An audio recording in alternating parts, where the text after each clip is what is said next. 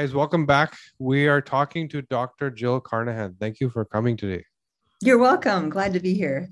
Uh, you know, this is awesome because in almost every conversation we've had, it almost it gets led down a few rows always. When one is like sleep, you know, let's talk Mm-hmm. about sleep, and another one is environmental health. But this is a sort of new concept for a lot of people. Not for you. This is what you've been screaming for the rooftops for a long time. Mhm. Uh, but we are finally going to dive deep and silo this and focus on it as a topic. Everyone has said, yeah, w- work on your toxins, work on your environmental load, open up that channel to get rid of toxins, et cetera, et cetera, et cetera. But we haven't dove deep. So we're going to do that today. To start, what is even a toxin? Like, what should people, for the very basics, the ABCs, Yeah. what does it even mean? Yeah, so um, I love talking about this topic because people more and more just don't feel well. They're like, I Right. don't, maybe I'm aging. You know, they give it we give all kinds of excuses, and I don't believe in just the aging excuses. I don't feel well. I wake up more achy, and my brain is not as clear. So this is one of those things that I call the elephant in the room, which is the thing that is really suppressing our immunity and changing our world, and for many reasons that we can dive into. So Mm. toxins are everywhere. Um, they're in the air that we breathe, they're in the water that we drink, they're in the food that we consume, and they're all over in our environment. And we should have. I don't want to make this a doomsday talk because the truth is, our bodies have the capacity to detoxify we are created and made to do that. We are Mhm. good organ like that's our one of our main functions is how do we you know not accumulate these kinds of things that are harmful. Um, so the good news is if we give ourselves the right nutrients and the right tools and the right things which we'll talk about um, we have everything we need to live in a world that is a little bit toxic things that are toxins that you may not think about our water supply often contaminated with things like arsenic or runoff uh, pesticides herbicides Mm, um, from farm, uh, super common. Glyphosate is being used everywhere. And so even now they're finding trace glyphosate or Roundup in organic wines in California. oh, wow. So it's everywhere, even in, you know, it's it's getting because you can't if someone's spraying a crop, you can't like have a line in the air where there's no spray on the organic field and there's spray. So there's play, way, ways and places that these uh, are everywhere. The other thing that's happening is we manufacture goods and services and new products. We have all kinds of new innovative ways to do things. But what's happening as well is literally thousands um, of chemicals exponentially are increasing um, and being approved for use each year. And a lot of these have no safety data, number one, in synergy with other chemicals, and number two, by themselves in human safety. So we feel like the Environmental Protection Agency is there to protect us, and they are, but they're not testing each of these chemicals on humans for decades before they're released. So there's a lot of new things in our environment. Even, for example, BPA, we know is harmful. So now there's new types of BPAs that they say are better, but I'm not convinced that the newer Right. BPAs are any less dangerous. So we have things like phthalates that are in perfumes and lotions and creams and things we put on our bodies. We have things like parabens that are same thing, shampoos, conditioners, things like that. Um, we have things like um, um, uh, organophosphates, pesticides, things in our food supply that are used on farming um, and glyphosate. We have things like heavy metals. And now with the wildfires all out west, I'm in uh, Colorado where it's a huge area, California. Um, a lot of these places are experiencing more wildfires and more climate change than Mm. ever before. And in the smoke from the wildfires, we just had a massive fire in my community at the end of the year. And um, what I realized through that was the toxins in the air quality was just as bad as a toxic mold exposure. And I saw the labs of patients change just with the smoke in the air. So it's everywhere. And as like the trees are burning, there's um, residues from metals and things. So we're getting, and then if you think about houses nowadays, the back porches are made of plastic types of materials. So this stuff is burning when when things are burning and creating air quality issues as well. Um, as you know the the all of these things accumulate our systems just get overloaded so that's just a small glimpse snapshot there's um, many many other kinds of things in our Yeah. environment and it's exponentially increasing And what you said makes so much sense because a lot of people, you know, you'll see social media comments online or replies to videos, and people will say, Oh, you guys are quacks, this stuff is safe, right? And why they say it's safe is because the people that rely on to vet it for them tell them this is not necessarily that go eat this, it's safe, Yeah. but there's no red flag. right And that thinking of, well, did the science happen in the same context that the human experiences it? And that point you made is so valid and so important because most of it is in a petri dish, right? Your, your science happens in a lab, it doesn't happen the way a human actually experiences that chemical in the cofactors. What else did it touch? Where did it come from? To what degree? For how long and consistently did it happen?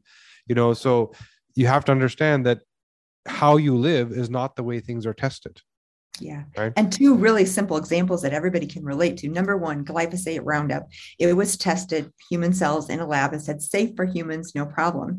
Mm. But what, they didn't test was the effects on the gut microbiome, and that's right. where has it, it's a it's a metal it's a chelator of minerals. That's how it was originally discovered. And so what happens is in the gut it chelates the minerals that number one we need, number two the plants need, which is why it harms the plants, and number three our microbiome needs. So the biggest effect of Roundup or glyphosate is actually on our microbiome, which affects our whole body, but it's not yeah. the cells of our body, right? So exactly. that's one example where it has a dramatic effect on human health, but it's not necessarily the way that it was tested. The second example is synergy of some of these chemicals. They have hormetic effects, which means very, very, very tiny doses. Normal toxicology has, okay, there's this curve, and at some point, there's a dose that causes toxicity in 90% of humans, and they use that dose to, you know, regulate what's the toxic levels of these chemicals.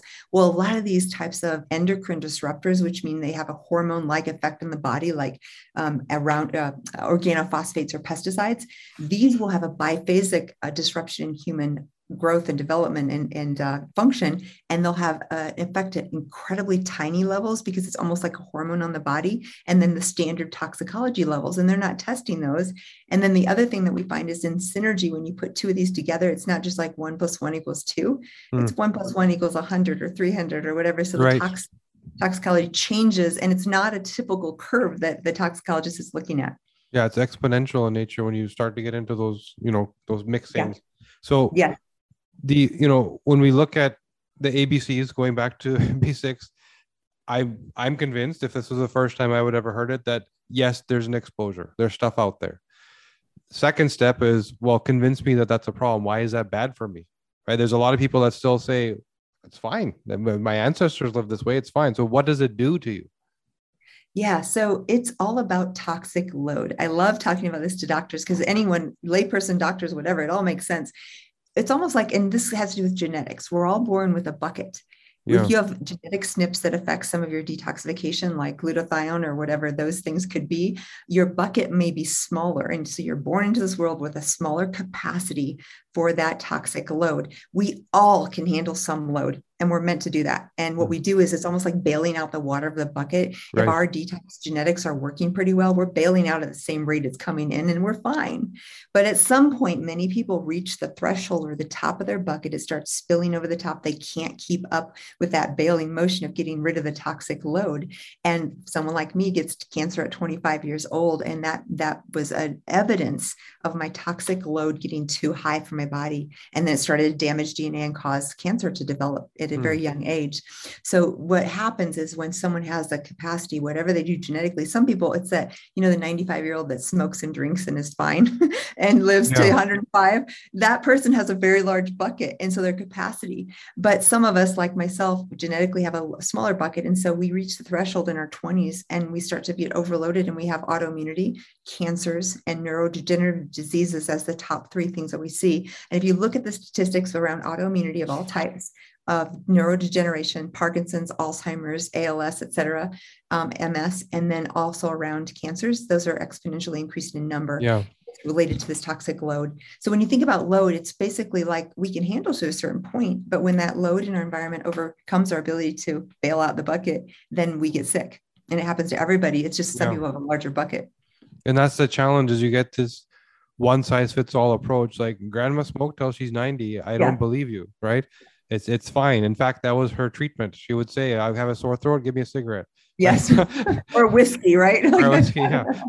So uh, yeah, and I I can understand why that would lead people down the path of like this doesn't make sense, but you're often ignoring the bottom 20 or 30 percent, and you don't want to be in that bucket. And guess what? For the middle, which is the bulk of us, that person that has those amazing genes that can drink paint and pee it out and just you know no problem we, have seen it in our data it's far and like it, it's maybe uh i think certain gst genes it's it's like less than 5% uh yeah. the gstm1 which is more around the gut yeah i think like something yeah. like 80% of people are off and aren't doing well. A very mm-hmm. tiny fraction, less than 9% yeah. actually do that properly, right?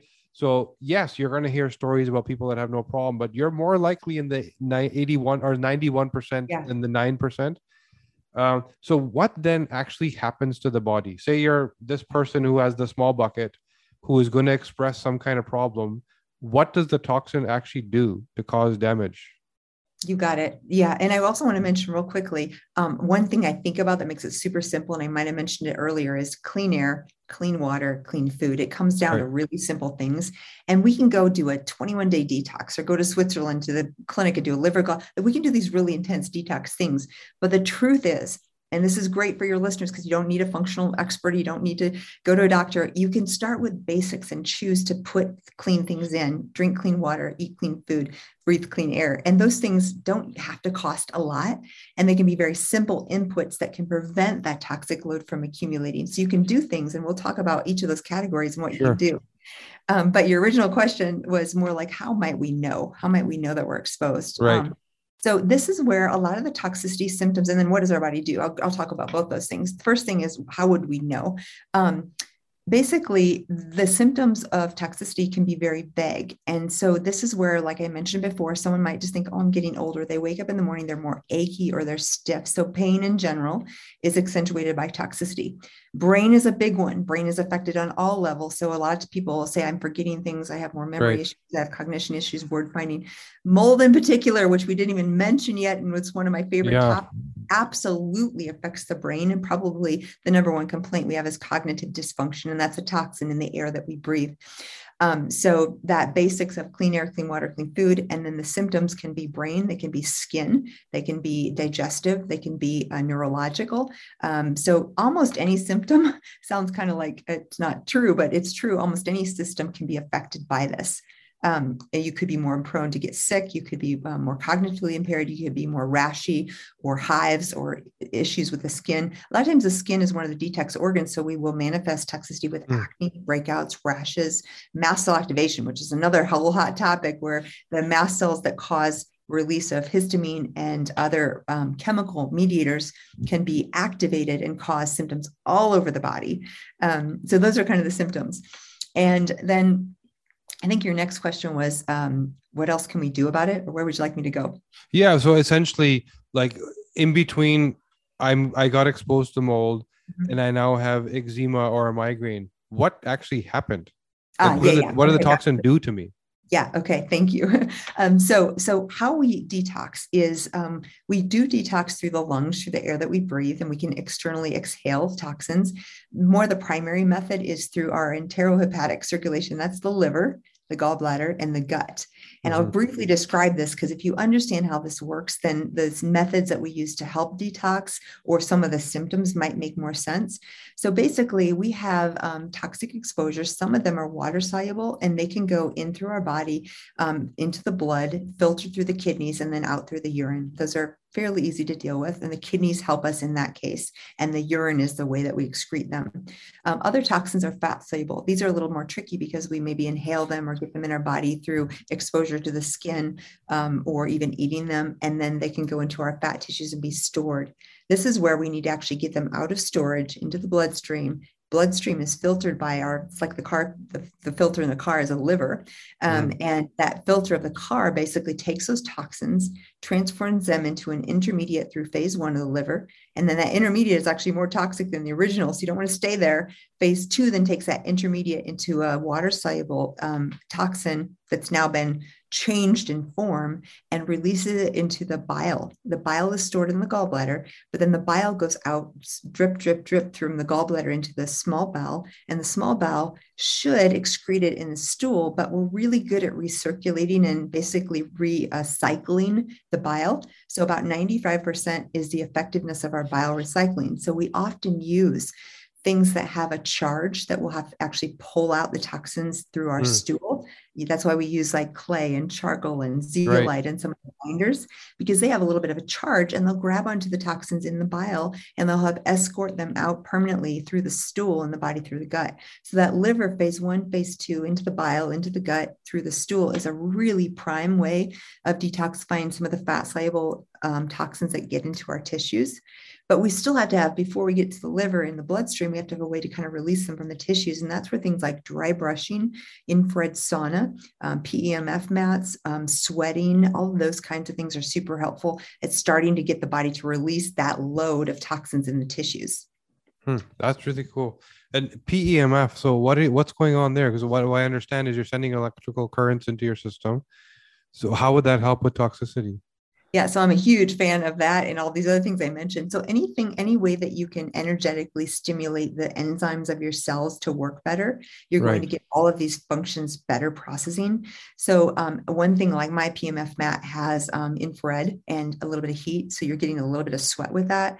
But even that electrical stimulation just like one of the mat settings is um, the Schumann frequency, which is the frequency of the Earth's surface. So you oh, could cool. technically, that's why we feel better if we go on vacation to the beach and we walk barefoot on the sand. Right. We're literally connecting to the Earth's magnetic frequency. It's like natural PEMF.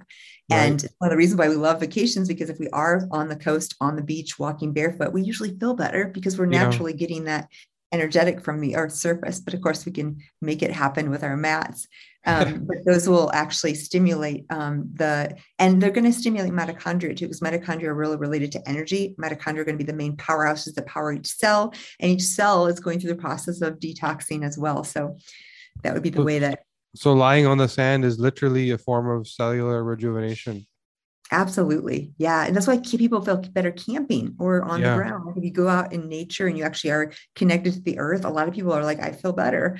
Um, that's, because that's awesome. Mm-hmm. It's awesome. And intuitively, people know that when you yeah. feel something, something's happening, right? Yeah, there's some pleasure in being away from work, but yeah. you know that lasts so long. When you truly feel rejuvenated, you maybe you are, maybe something happened, right? So, you know, so going back to what you said about the three key inputs. It's you know what you breathe, what you eat, you know, uh, water. What in water. When I think about eating, to me that becomes complex, and I'll give you an example with myself. Sure. So there was a drink that I really enjoyed that was a carbonated drink that had stevia in it. So I kind of felt guilt free, right? There was very little in it. It was carbonated water, stevia, and a natural flavor, right? I drank it for three, four days in a row and I started getting headaches. Yeah. And I thought, what did I change? And the only thing I could see was this. So I mm-hmm. stopped drinking it and the headaches go went away. So I looked up natural flavors. Yes. And I found a natural flavor is derived from a plant or an animal. So it's natural. So I said, what's wrong with that? Then I found in order to process it and get it into that drink required 75 chemicals. Wow. Yeah and yeah. that's a it's usually up to 100 it's 75 to 100 but none of those are required to be listed because they're not ingredients those are processing chemicals to take that thing extracted from the plant get it ready put it into the chemical put it into the food whatever so how does somebody know what's clean like when you go even you go buy a bag of organic quinoa chips and you feel yeah. all great about yeah. yourself it was still processed on a heavy metal machine that's clean with sprays every couple of days where do you start so this is such a great question because it, it can be totally overwhelming. And you just put a perfect example as far as like, okay, I'm trying to do this good thing. Yeah. And patients nowadays are so confused because they hear keto, they hear paleo, right. they hear vegetarian, they hear everything in between. And like, what am I supposed to do? Um, and here's an interesting thing that I'm sure a lot of listeners will relate to. Um, dilution is the solution to pollution. Wow. What that means is our bodies, if they're polluted, they're going to dilute and gain weight. How many people right. have you heard now that are struggling with unexplained weight yeah. gain, can't lose weight more than ever before in my practice? And people who are eating good, exercising right, they're doing the right stuff, but it's not calories in, calories out anymore because the body is smart. And it's like, if you're toxic, I'm going to protect you by putting more fat in your system to hmm. dilute mm. the the pollution. So this is a big deal because as they gain weight, they're confused. They're like, what am I going to do? And the same thing with the diet. They're like, I'm eating really clean. I'm doing everything I'm supposed to do. I'm not losing weight. I hear that all the time. Mm. And the first thought that I have as a clinician is there's a toxicity issue. And what I know to be true is we can do all the right weight loss things in the world. But if they're super toxic, like say they had a mole exposure or say they had chemical exposures or heavy metal, uh, mercury or, or lead issues in their body, it's going to be very difficult difficult for them to lose weight because when they start diluting, they become more toxic. So when they mm. actually lose the weight, and I've seen that over and over again too, for someone in the wrong order wants to lose weight first before they detox, they get very sick when they lose weight right. and they don't well and they gain it back. Yeah. So this is a big deal with our with our um, with our people. So um, it's it is a what to eat. Back to your original question, what to do. Um, what's unfortunate is this the rate limiting factor for all of us, including me, is convenience. Right. And I'm going to pause there because if you think about it, if you could grow your own food, you could harvest it, you could cut it up, chop it up, and eat it, and it was real whole food, we all know that's the right way to eat. But yep. how many of us, including you and I, have time.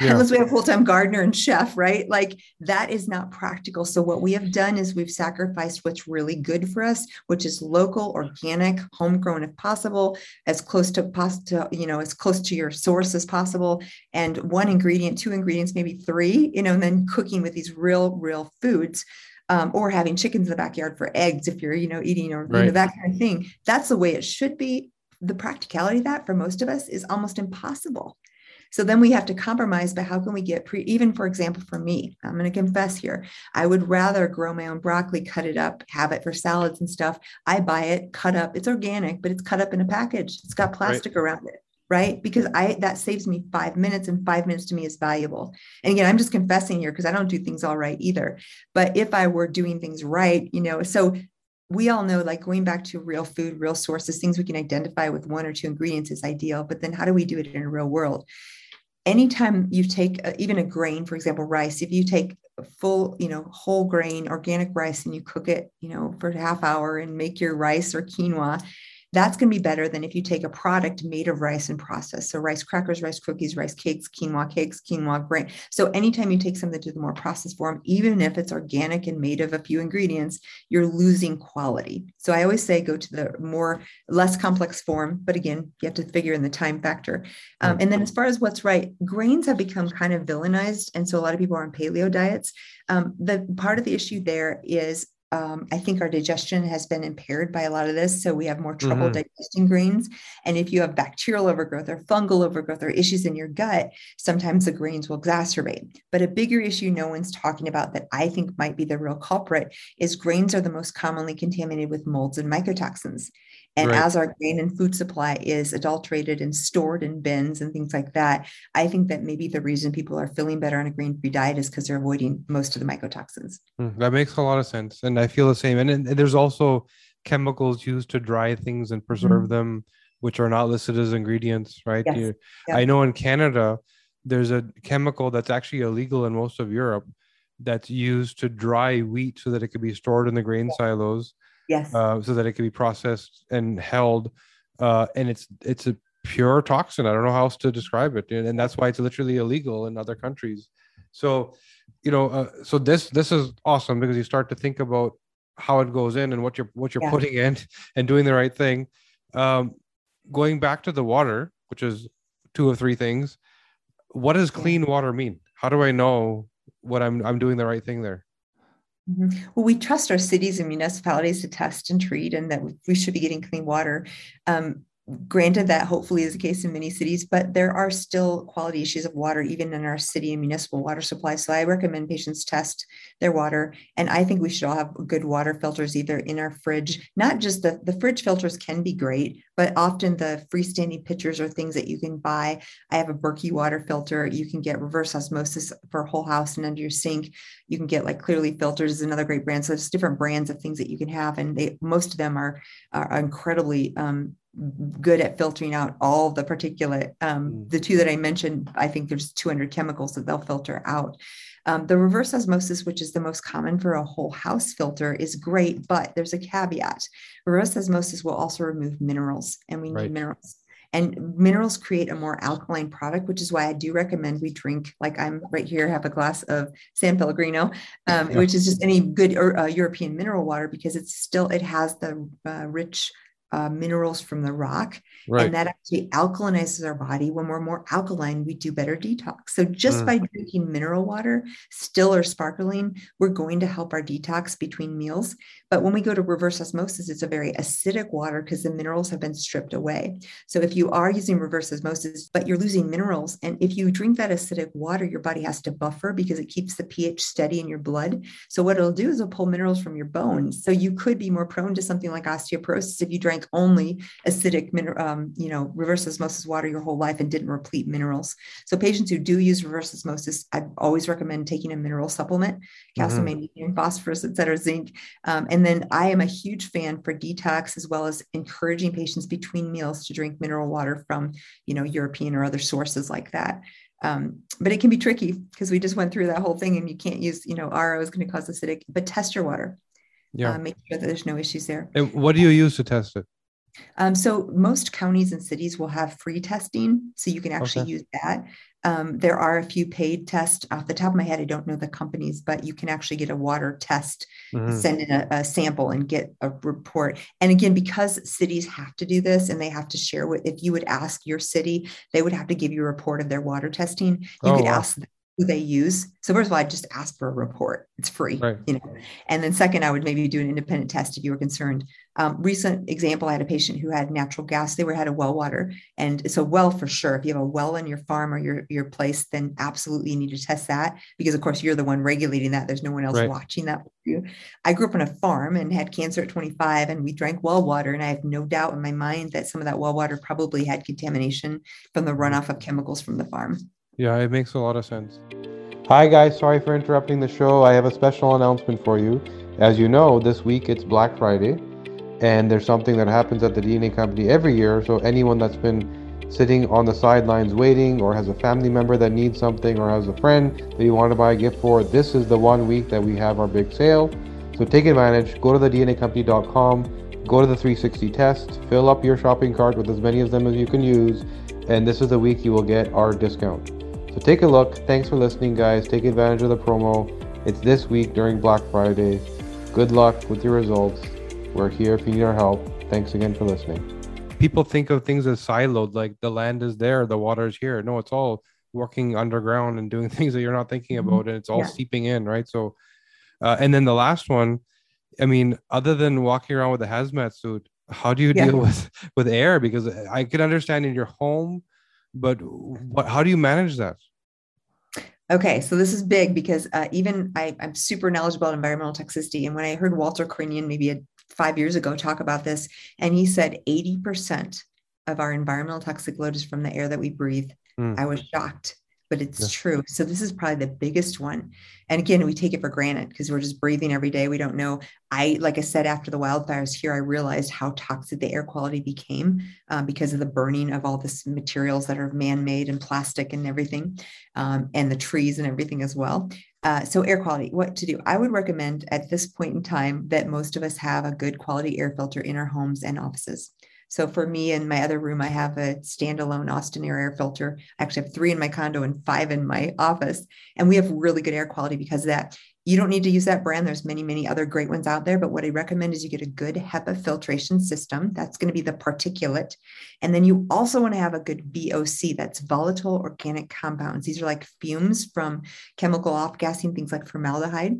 And um, the way that a filter will have a VOC is usually they'll have a clay or charcoal or zeolite center where they actually pull out from the air those VOCs. And that's really important as well, because as we look at the studies, the nanoparticulate from exhaust and the VOCs, like off gassing from carpet and cabinets and mold, um, those are probably the most toxic and they're going to be way too small to be filtered by HEPA.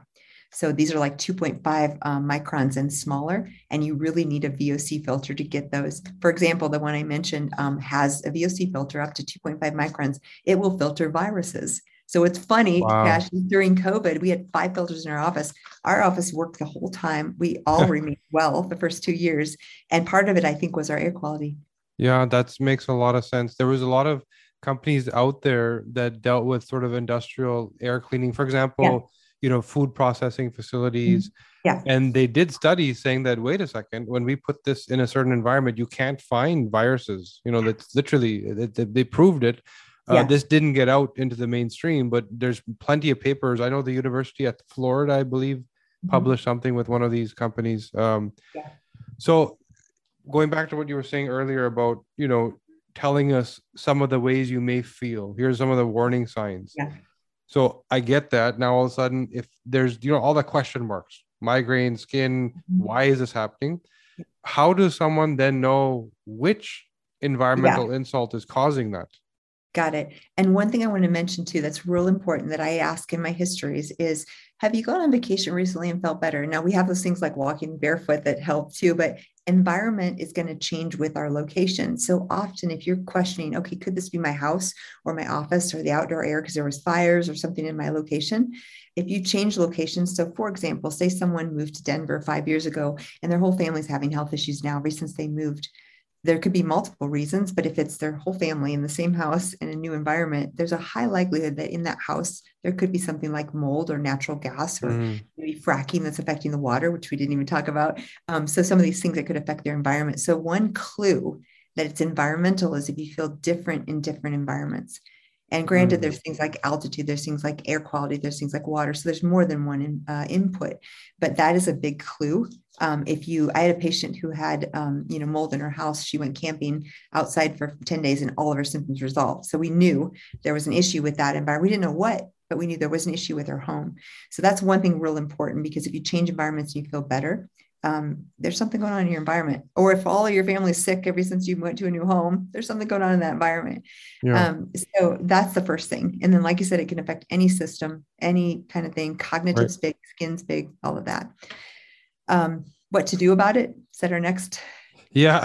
okay, I keep going up on tangents because I get excited and then I'm like, okay, yeah. pull me back in and tell me where we're going. Um, so, so first of all, find out if there's an issue and ways you can do that. You uh, mold is a big one and i'm just going to talk a little bit about that because for it does yeah. kind of, it's kind of a, a prototype for a lot of the other toxins so say for example you had a little water leak from your dishwasher under your sink and you thought no big deal you dried it up but over the next two years there was mold behind the walls you couldn't see because mm. that wood particle board got damaged most of the time if i would just say do you have mold in your home 99% of people are like no there's no mold because it's not visible yeah. and we don't think about that but most of the time, if it is in your home or environment, it's hidden, it's behind a wall, it's under a sink, it's under floors. And it can still be a big issue because it's constantly this living, growing organism that's putting off these volatile organic compounds that are so toxic to humans. Um, and we can get sick from that, even if it's hidden and we can't see it. So mm. that's the first thing. Second thing is you want to think about have I had any water damage, water intrusions? Is the attic sealed? How's the crawl space? Have the wa- windows been leaking? Is there condensation that's not supposed to be there? Is there, you know, water leaks under the sink, dishwasher, or washer dryer? Is the vent of the dryer appropriately vented? Mm-hmm. So all is the bathroom properly vented so there's not humidity accumulation? So all these things matter. And then the second thing is how do you feel in that environment? And if there's an issue, you can start by testing the dust in your environment through a qPCR test. Any patient or person can get that themselves and just see if there's any evidence of mold in the dust of your home or environment, because that's a great way to kind of test. And say you find a loads of Stachybotrys Chaetomium, which are really black toxic molds then you can go deeper and higher inspection and say, well, where is this coming from? Mm-hmm. But it's a mm-hmm. nice easy way to check. As far as air quality, you can buy on Amazon, uh, air quality meter yourself. There's super high quality in the thousands of dollars that you might get from an inspector. And there's ones that you can use for personal use that are $100 or more, but much lower cost. Um, and they do work. They check particulate matter, like we mentioned, that 2.5 or below. They can check the particulate in the air, um, which can be from even cooking um, or from uh, particulate from fires. They can check the VOCs, the volatile organic compounds, which can be from mold. And they can also check levels of formaldehyde. So you can actually get a meter yourself and check your air quality in your home. Mm. And that's a good way to start as well. So in your home, there's a level of control. It's your environment. You make mm-hmm. decisions. Then many people have to go to other environments like work or family. And if you know, like you said, that's the place, especially if it's work where you have to go daily and you know that's the place that makes you feel not so well. Are there things you because you, you can't convince yeah maybe you can but you can't convince the whole building to be ripped apart and fixed because you don't feel well so are there things like supplements or other things you can do to support you know you not feeling well yeah. in an environment you don't control Okay, great question. Because this happens all the time with landlords or workplaces or whatever, where patients are stuck and they have to either go to work or they're renting a place and their right. landlord or their you know, boss doesn't understand. Yeah. So, yes, number one is that air filtration. So, if it were me and I was to have an office cubicle or I was um, in a situation where I couldn't change it, even rental, I would get a standalone air filter sitting right beside me mm. uh, and like actually run that. If again, if I'm sitting in the office, because that will help a lot because that makes a bubble around you. The air quality, at least there, is pretty filtered. Right and it'll decrease the load of what you're being exposed to. Um, if you're really, really, really sick, some people have to make choices of leaving the job or changing because if you are really sick, which is a caveat, some people just have mild symptoms, they maybe have allergies um, that they can deal with. But if you're really sick, you probably won't get well if you're going to stay there because it's just one of those things where you're like bailing out, kind of like the bucket. Your buckets yeah. become full and you can't really unload. But things that you can do and have control over. Um, for example, I travel a lot and I'm still mold sensitive, but hotels all the time are moldy. Yeah. So I take charcoal with me everywhere I go. It's in my travel bag right here. And literally, if I feel funny or feel a mold exposure, I will take charcoal. It helps me almost immediately. It's incredibly effective, incredibly cheap. Just plain old activated charcoal you can get at your local drugstore. Right. Um, you don't need a special brand or kind or anything. Um, so that's a really helpful tool anything you can do to enhance your glutathione production. So you can take liposomal glutathione, you can get IVs, you can take under your tongue, you can take oral, um, but some people don't tolerate that. And there's precursors as well. Those would be N-acetylcysteine, glycine, glutamine, vitamin C, selenium. Mm-hmm. Um, you can take all of those things or one or two of those things to enhance. I take most of those every single day. So I just have in my system a lot of precursors and a lot of support for that glutathione production. In the situation where your lungs are affected or someone maybe has asthma or um, they have an irritation, chemical irritant to the lungs, you can actually nebulize. You'd want this would be a prescription from your doctor. You don't want to use over the counter because it needs to be sterile, but you can get glutathione or NAC to nebulize in a, in a um, nebulizer as well. So you're hmm. breathing mm. it in. And that's a great, um, if people have primarily lung symptoms, I will give them nebulized glutathione or NAC. And it's incredibly effective. Even post COVID, I would give people that because it mm. really helped clear up the lungs and the inflammation there. Mm. Yeah. Well, you make me think of, you know, people when when they finally agree to get to work, meaning, yeah, this is mm-hmm. something I need to focus on and fix you think of that in the context of your home. That's where your brain goes, right? Yeah. And people will do all that work, go to work, and really never put two and two together and think because they don't think of it as, as an environment they control. So they never even start to think about what they can change. And it reminds yeah. me of so I'm in Toronto, mm-hmm. you know, mm-hmm. not far from Toronto, there's a city uh, that is considered the cancer capital of Canada, right? it is also the steel manufacturing capital of Canada. So the industry that that city is built on is people working in these steel manufacturing factories, breathing in toxic chemicals from the processing of metals all day long, and it's the cancer capital. But if you look at, you know, go to their homes, things are clean and organic and nice, and then the exposure maybe isn't at home, and it's just even just the cognition and bringing that forward and even thinking about it, it's hard to even get there for some people. It really is. And I love that you say that because these are not easy solutions. Like that's why yeah. this topic can be very depressing. like, okay, I give up, right? Because there's no, it's just it's environment, nothing I can do. And for example, with the wildfires, I talked to some ex- uh, some experts right after the wildfires. We could all tell literally the outdoor air was worse than indoor. It was horrendous. I would get headaches and not feel well because there was so much soot and chemical from those fires in our air mm. for the couple weeks after. And I literally talked to some experts and they said, okay, go get an N95 respirator, which is one of those that has charcoal. I'm sorry, not N95, N100. Um, and it literally is the kind yeah. that has the, the doomsday mask.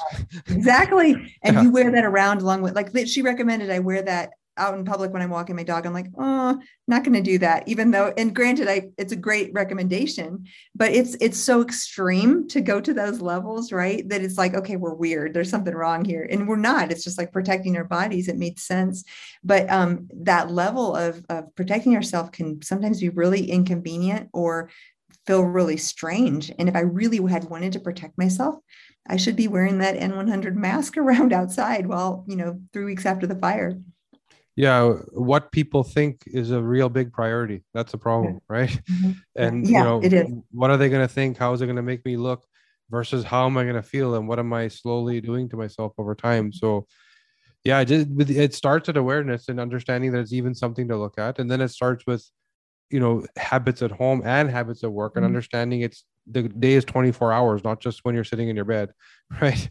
Yeah. So, um, speaking of, that's one little thing I want to mention too. If you have to, all of these things, whether it's buying organic or uh, shopping local or grow, we have to make choices because none of us can do it all perfectly, and that's okay. Doesn't mean you're going to be fine if you don't. But you mentioned something: the sleep. We spend eight hours or sometimes seven in our bed in our right. bedrooms.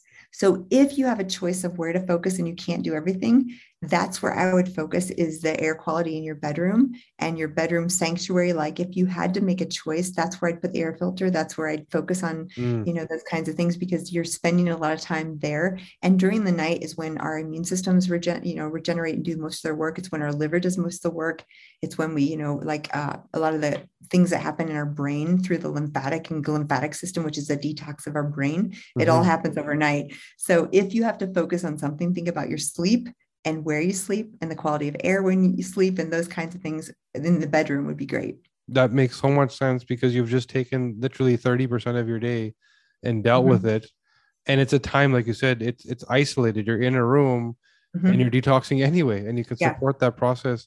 So how often do you have to get into things like people's mattress or mm-hmm. blankets mm-hmm. or you know things like fire retardants, memory foam? How important are these things? Yeah, so a couple little areas. Um, furniture. It, the sad thing is, almost everything legally has flame retardants on it. I think hmm. California mm. is the most progressive state, so a lot of times manufacturers in California or sales in California they'll actually list a lot more clearly what the harmful chemicals are in a product. Whereas, like here in Colorado, we may not have the same disclosures because we don't have the same legal protection, you know, in in place. So you can sometimes see in the state of California, this thing is considered a carcinogen where you wouldn't see it in other states. Um, and that can be important. Mattresses, furniture very commonly contain flame retardants. So, again, if you're spending a lot of time, especially a mattress, you want an organic one that does not contain flame retardants. Um, and the granted, it'd be great to have all organic cotton sheets and stuff because yeah. then you don't have those chemicals. Uh, we do absorb a lot through our skin. So, um, women and men, bath and beauty products are a huge source of toxins. Young mm. women makeup is a lot of, uh, they often would have heavy metals or parabens or phthalates or those kinds of things in there. I remember when I got cancer at 25, one of the things was, why did I get cancer at 25? And I went through all of my bath and body, body and cleaning products over a year or two and really started understanding how much was in the things that I was using. Um, a great resource that's free and nonprofit is Environmental Working Group. They have a, a database on chemicals in um, different products, especially hair, beauty, makeup. So if anyone's wanting to look up their product and see if it's safe, that's a great resource. You can go there; it's free, and you could look that up.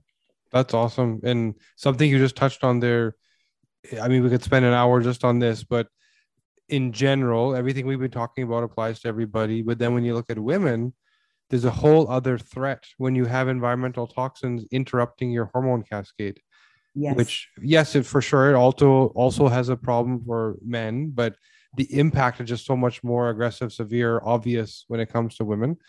Mm-hmm. Uh, how much of that do you see in terms of hormone disruption because somebody's already environmentally sick? Massive, massive, massive. And again, my cancer was breast cancer, which is a hormone uh, related right. cancer at 25. So it was absolutely part of my story. Um, one thing I found, you mentioned chemicals that were banned elsewhere and not in Canada. There's one that is still used in the US called atrazine. And this was uh, made famous by Silent Spring, that movie and, and book about okay. how uh, a lot of the runoff of waters was causing changes in the frogs. And they were all of a sudden not being able to recreate because or produce any frog babies because they didn't have the right genitalia. And that was all from the atrazine runoff. So it was a massive endocrine disruptor. Mm. It hmm. was banned around the time I got cancer 20 years ago in the U, um, EU and the European Union. It's still used today frequently in the US. And the area wow. I grew up in, farm area, is one of the highest concentrations in the entire United States. So to talk about endocrine disruptors, there's no doubt in my mind that there was probably some atrazine exposure to me and probably in the water supply and the well water and had a hormone like effect and what that does, hormetic endocrine disruptors, all this means is these chemicals act on our body like a hormone would. So it confuses the body and starts to stimulate or do something that a hormone would in excessive levels. And women could have endometriosis, PCOS, uterine fibroids, um, dysmenorrhea, which is irregular, painful cycles. They could have infertility, is a big one for both men and women, and cancers mm. like breast and prostate. Those are all things that are becoming more common because of the endocrine disruption. Yeah, and for and this is why we say that it's a red flag for women. Because mm-hmm. women have to deal with estrogen toxicity, which men really yes, it's also existent for men, but the amounts are trace, so it's not really a big deal. Mm-hmm. But there's a whole other health concern women have to deal with. So if you already are estrogen toxic, which so many women are, and then you're adding a whole other layer of really estrogen because that's what your body treats it as hormone. Mm-hmm uh, then you're fueling that fire in a big way. And you wonder why so many more women have breast cancer, issue ovarian cancers, all these yeah. estrogen toxicity problems. Um, so how do you then deal with that? Because a woman's going to come in with fibromyalgia and she's going to say, treat this. And you're telling her that it's a, a toxicity problem. And she'll say, well, no, fix my problem. I have fibromyalgia. Yeah. And you asked another question earlier that I ran right by, and it was like, how do you know what to go for and what do you? So we do, like in, in my clinic in functional medicine, we do testing. But one thing, as I teach clinicians, it can be overwhelming, this topic. And to find every toxin in your bucket can feel like an insurmountable yeah. type of thing. So the important thing is to know we're all toxic period. Some of us deal with it better than others, but we can assume there's toxicity. Now, granted, there is different ways to detox different chemicals. And what we do is urinary testing. We can do blood testing. There's different ways to test for these and get kind of an idea of what's happening. But there's no perfect test and there's no panel that does all of them. So the best we can do is kind of get a, an idea of what might be happening. Is it more the paraben sulfates, persistent organic pollutants, pesticides, or is it more than heavy metals, or is it more mold or something else? And yeah. um, then what we can do is the great thing about detox is the same principles that work for liver, gallbladder, gut, some of the stuff I described they will detox most chemicals. So you can put patients on a detox protocol, which would involve um, some way of mobilizing toxins that could be dry brushing, infrared sauna, Epsom salt baths, PEMF mat, getting outdoors, sweating, exercising, mobilizing the toxins, and then the supplements would be something along the lines of the stuff we talked about for glutathione. Liver support is huge. So, milk thistle, NAC, lipoic mm-hmm. acid, uh, anything in the realm of supporting that liver detox pathway. Um, B vitamins, methylated Bs, sulforaphanes, and things that are related to phase two um, and all of that. And then binders binders are a huge part of it. And you can do different type of binders for different types of chemicals but basics are clay or charcoal or zeolite or glucomannans or um, chlorella. Those are all common detox mm-hmm. binders. That will do a protocol that will detox most of the toxic load. Now if you're dealing with a certain heavy metal you usually need something like dmsa or edta or something stronger that specifically binds to that metal. Zeolite can also be helpful but those are kind of the basics of detox that is so awesome. I'm thinking that I need to come to Colorado and spend a week in your clinic. You know, so do you actually clinically see patients too? Yeah, I do. That's mm-hmm. awesome. So how does somebody work with you and your team? Um, well, I um, a very busy clinic and a wait list. so I do have a PA um, who sees patients, who's taking new patients. And um, I, the, this is one reason why I'm on here with you. I do free blogs, free. So the best way is I've got tons of free resources because there's a lot of you who right. can't see me. So on my website, jillcarnahan.com, there are 10, de- you know, a decade or more of free blogs all about these topics. If you want to know more, Dr. Jill Carnahan there. Um, so I often post articles and blogs there. And of course, I have a, a podcast called Dr. Jill Live, which is on uh, iTunes and Stitcher and everywhere you can find it in YouTube channel as well, where again, just trying to get out the information um, and empower patients to help themselves. That's awesome. And I've been watching you do that for some time now. You know, we originally met, uh, it may have been three or four years ago. Uh, I've listened to the podcast. I've seen you on various podcasts speaking, and you have never stopped going out there and just preaching, preaching, preaching, preaching, because there needs to be awareness. If you three years ago, nobody knew what environmental health meant. Right, right. You've been doing it for a long time, uh, but now people are starting to understand, and you're seeing more articles about endocrine disruptors, and women are starting to learn, and it's becoming sort of normalized. But it was your work that made that happen. Thank you. Know, you. and we thank you for that. oh, thank so, you. and again, you, you've done it here again today. You know, we thank you for your time. So this was amazing. Um, you know, it's, it's great that you're able to join us and impart your knowledge on us. I would advise anyone that wants to learn more, go to the blogs, get the books, listen to the podcast. Jill has been everywhere. So it's it's very easy to get that information. Thank you again. This was amazing. You're welcome. Thank you so much.